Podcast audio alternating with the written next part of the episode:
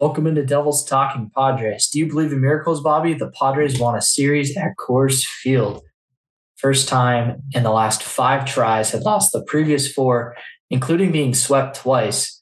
It had been ugly up at Coors, but the Padres were able to get it done even after an extra inning defeat in game one. How are you doing today? I'm doing good, Dom. I mean, after Sunday, kind of disappointed, but after the, this Padres series won great. I mean, winning in Coors is always very hard. The Padres did score more than the Chargers on Sunday, so don't care. Padres got a series win in Coors, and they're looking good. I mean, having off day Monday before they travel to LA, but offense looked great this series. Pitching looked fine for Coors, but overall, I'm happy with the series, of course. Series is going to be in San Diego, but like not not taking a dig at the Chargers, but when was the last time the Chargers and the Padres played on the same day, and the Padres outscored them? I think that's a, uh, pretty fascinating night because I mean with the Padres not making it to the playoffs, they don't play on too many days together. So I, I wonder when the last time that happened was. That's uh, an interesting nugget and one that I'd be interested in finding. But that's I've got way more important things to do. I was at the Rams game today. I got to be in the booth with JB Long on Rams radio. It was a really cool experience. Uh, one that I'll remember for a long time. But let's talk about Padres baseball.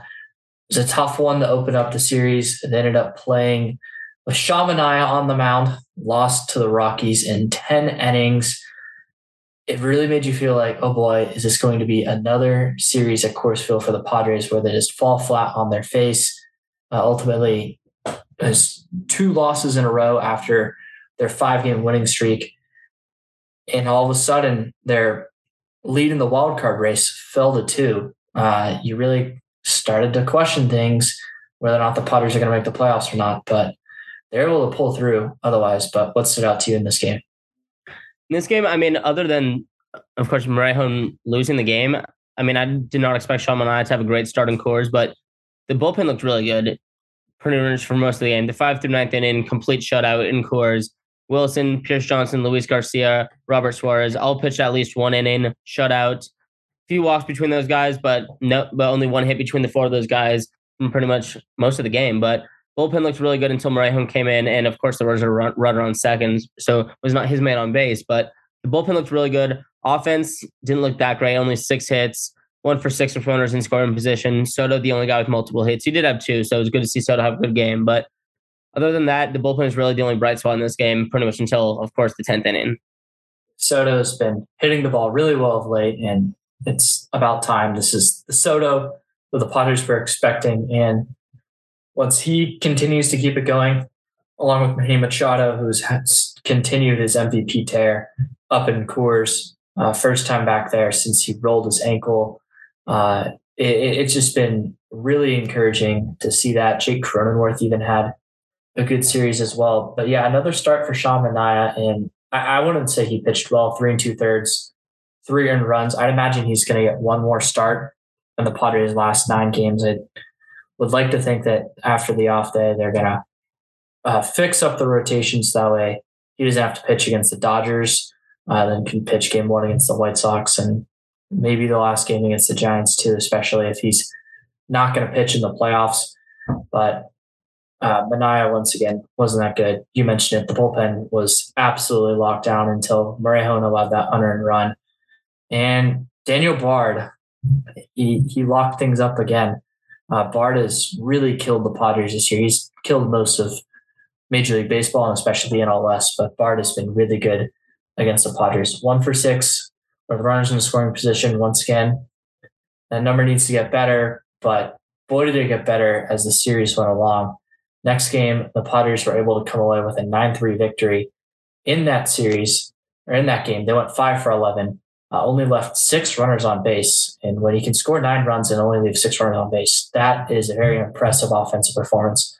The middle of the order really carried the way. Profar and Soto set the table for Machado and Cronenworth, who combined for five runs batted in. Austin Nola uh, got a double in which he later came around and scored the first run for the Padres back in that third inning. But to see the Padres respond after falling down early, it's Coors, you're going to score, but see them respond in a good way. And then that seventh inning exploded for six. Yu Darvish with another quality start continues to tack on six innings in less than three runs in just about every single start. And um, and the thing about this game, 10 hits, zero home runs for the Padres, although they did have nine runs at Coors. Zero of those were home runs, which honestly I like. That's a good thing. I know they're not hitting home runs, but they're getting hits, they're piling on hits, and their play discipline looked great this game. They drew six walks.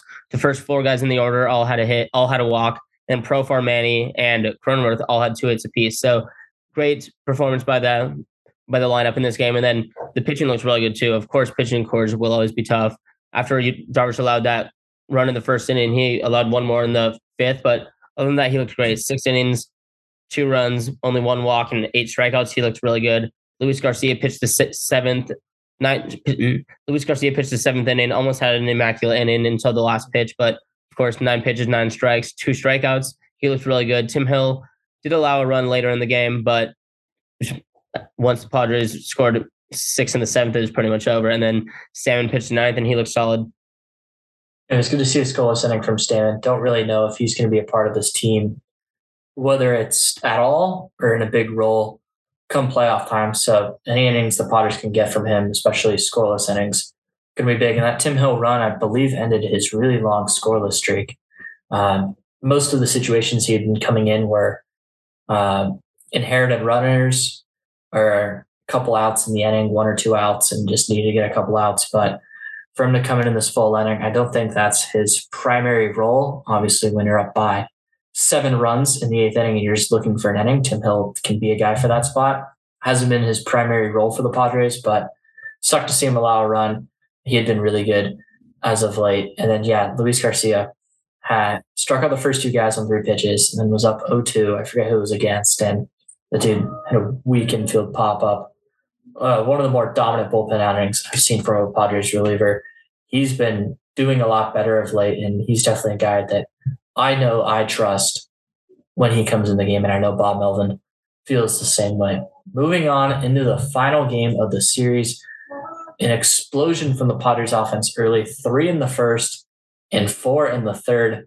Really encouraging stuff to see the Padres jump out to an early lead in this game. Unfortunately, the Rockies started to come back, but then five runs in the eighth propelled the Padres to a 13 to 6 win, 17 hits. Talk about a happy flight. You got to be feeling really good coming off of this game. And for this game, like you said, just offensive explosion by the Padres, 17 hits, 13 runs. Kim with three hits in the leadoff spot. Soto with two runs. I mean, Soto with two hits, two walks, and two runs. Manny with two hits and three RBIs. Drury two hits. Myers two hits. Profar two hits, and Campusano two hits. I mean, everyone in the lineup was really hitting. Pretty much everyone in the starting lineup had a hit, and they just looked really good. Drew five walks as well, and they just got to Freeland early, often and early. Seven runs in the first three innings. They looked really good. And Clevinger, I mean, didn't look good at all. 80 pitches over four innings, allowed five runs, eight hits. But other than that, I mean, that's Coors. It's going to happen. But the, the Padres offense finally actually took a, a, huge leap in this game. And of course, it was the it wasn't Coors, but double digits to finally explode at Coors was awesome for this lineup. You know that they're not going out there and saying, "Oh, well, it was Coors." It's not like that offensive performance matters. I mean, it's all about confidence, and for the Padres to rebound after that first loss, have two good offensive performances, and for the most part, good pitching performances. Uh, Mike Clevinger wasn't good again. Four innings, five earned runs. He just can't pitch deep into a ball game right now. There's really no way around it. I think that Clevinger is he's certainly not going to start uh, unless if they really need him to in the wild card round, and he shouldn't start in the division series. The only way I really see him getting a start is if he pitches one of the early games in the NLCS. And the Padres, of course, first have to make the playoffs, and then second would have to get there. And you'd have to like piggyback him or Manaea because there's no way you can trust Clevinger or Manaea. And I really don't think the Padres are going to want to rock with a three man rotation uh, coming off of two playoff series uh, in a seven game series. So one possible way is to piggyback those guys and use them out of the bullpen leading up to that. But I, I, I really can't trust Mike Clevinger right now. And it's funny because you and I, before the season, early in the season, we're like, all right, I, we're not expecting much of him. And he was good in the first half. We're like, all right, you know, this is nice. We're glad to be wrong. And ever since then, he is he's been bad. There's really no way around it. Uh, you can really sense that his arm's probably getting tired. I don't know that for sure, just an assumption, but only two strikeouts. It is Coors, so you got to take it with a grain of salt, of course. Um, we would be remiss if we didn't mention that. But Steven Wilson, good inning, ERA down below three now, 2.94. Talk about a good rookie season. Pierce Johnson with us, another scoreless frame. Robert Suarez with another scoreless frame, 2.49 ERA, another impressive rookie for the Padres bullpen. Another school ascending from Craig Stammen. Good to see that. Definitely want to get him in those spots to save innings. But Nick Martinez kind of continues to struggle. ERA climbed up to a 3.4. I think Martinez has been a little overworked of late, and you definitely want to try and limit his innings when necessary and when possible over this final week and a half of the season. You, of course, need those wins to get in the playoffs, but Martinez definitely struggling. I think it has something to do with him being worked a ton out of that bullpen. Yeah, but I'm really glad with how the bullpen played in this series. Pitching this well at the end of the year, especially in Coors, but just in general, will give the Padres rotation a lot of confidence as well when they come out of the game, knowing that the bullpen has been looking really good. I mean, you you mentioned all the guys who pitched on Sunday, but Wilson, Johnson, Suarez, those guys will be huge guys for this for this Padres bullpen in the playoffs, pitching sixth, seventh, eighth inning, and of course, it's probably going to be Hader for the ninth because he's looking really good. But it just gave me a lot of confidence in this bullpen for what will happen at the end of the season and entering the, possible playoffs. Yeah, it, you can't think about it until you get there, but it's definitely something that you want to think about given the fact that the Padres magic number is now six with nine games to go. So either six total wins or Brewers losses, either one of those decreases the magic number by one. you if the Padres make the playoffs, they're going to clinch it at Petco Park, you really hope that it's not clinched like during the middle of a game because of a Brewers loss. I mean, that that's kind of like the worst way, but you kind of get the feeling that that's how the Padres would clinch their first playoff berth in front of fans in 17, not 16 years would be during the middle of a game where you can't like really have that full celebration with the players like going on the field and like yeah, I I I can imagine it. The players are just like running around, high fiving all the fans. It'll be a cool moment. It'll happen at Petco Park, and really hopeful that it can happen after a Padres win. It needs to happen, but magic number six. And of course, with a possible first round matchup that looks likely in Atlanta, all three games will be there, but not worried about that yet. Got to get there first, like you said. But say they do advance, I mean, that's home playoff appearance for the Padres with fans. So that'll be exciting to see. And don't want to look too too early ahead because still got a lot of work to go. But God, that'd be so fun to be there. It's got a long way to go to get there, so not not really thinking about that. But an impressive series for the Padres. Now are going to be facing the Los Angeles Dodgers at home. Final time they'll be facing them in the regular season. Playoff series certainly a possibility if the Padres do move on they make it there, and then if they do win uh, in the playoffs, uh, certainly a possibility. Given the Dodgers are going to get that first round bye. Off day Monday, three game series starting Tuesday. Blake Snell, Joe Musgrove, and then we're not exactly sure yet who's going to start on Thursday. Would currently be in line for Manaea, but you also might see the Padres push up Yu Darvish. What do you think of those three pitchers potentially? And those are, I mean, if the Padres go with Darvish, that'd be much better than Manaea. I would love to see Darvish against this Dodgers team, especially as it could be a potential playoff matchup. But yeah, Snell, Musgrove, and Manaea slash Darvish. I mean, those three guys, if it is Darvish, mm, are I'm the most comfortable with. Snell is coming off back to back great appearances. Of course, his last one against the Cardinals, seven innings shutout with 13 Ks was one of, if not his best starts as a Padre.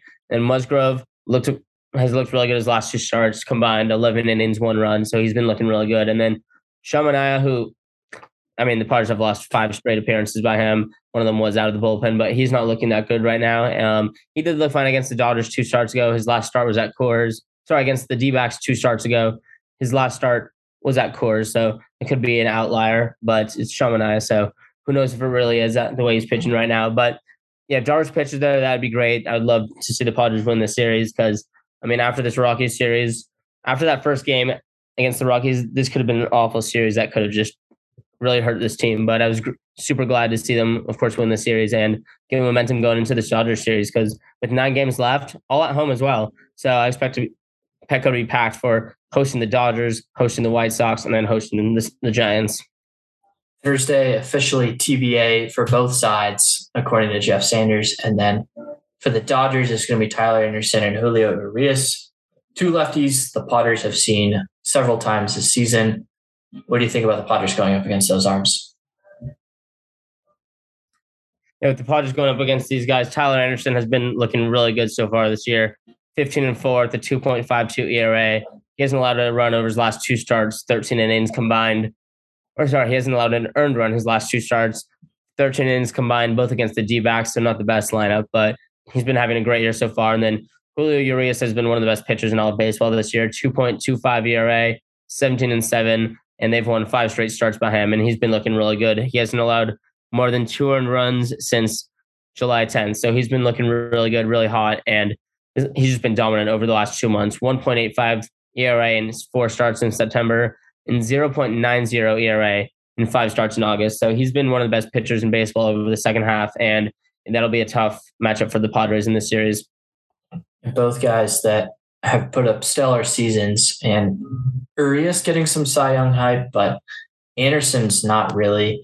Uh, both lefties that don't get a ton of strikeouts, but really find ways to limit the walks and limit the hard hits in play. But it's funny, you mentioned it, the ERAs, but the FIPs are both in the mid threes. So they definitely do for some regression. We'll see if the Padres can hit them a little bit harder than what uh what they've been showing. So that's that.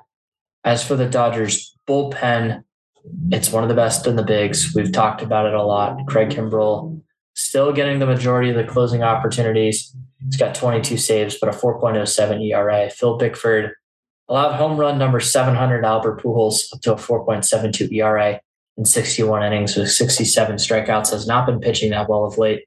Evan Phillips has still been really good, 1.22 ERA in 59 innings with 69 strikeouts. Alex Vesia, 2.26 ERA in 51 innings from the left side. Really good reliever there for them. Chris Martin's been really good ever since being acquired, 22 innings, 1.64 ERA. Got a couple of the relievers mixed in there. Uh, just a really good group of pitchers that just go out there and absolutely dominate. And if I am correct, I believe in this past week or the past few days, Craig Kimbrel got removed from the closer role. He didn't look good in the past week, but I think he might have got removed. I could be wrong, but I believe that might have happened. But yeah, this bullpen is, I think, the best in baseball. Not a hot take at all. Vesia Graterol, who's just an absolute flamethrower. He's been looking really good this year.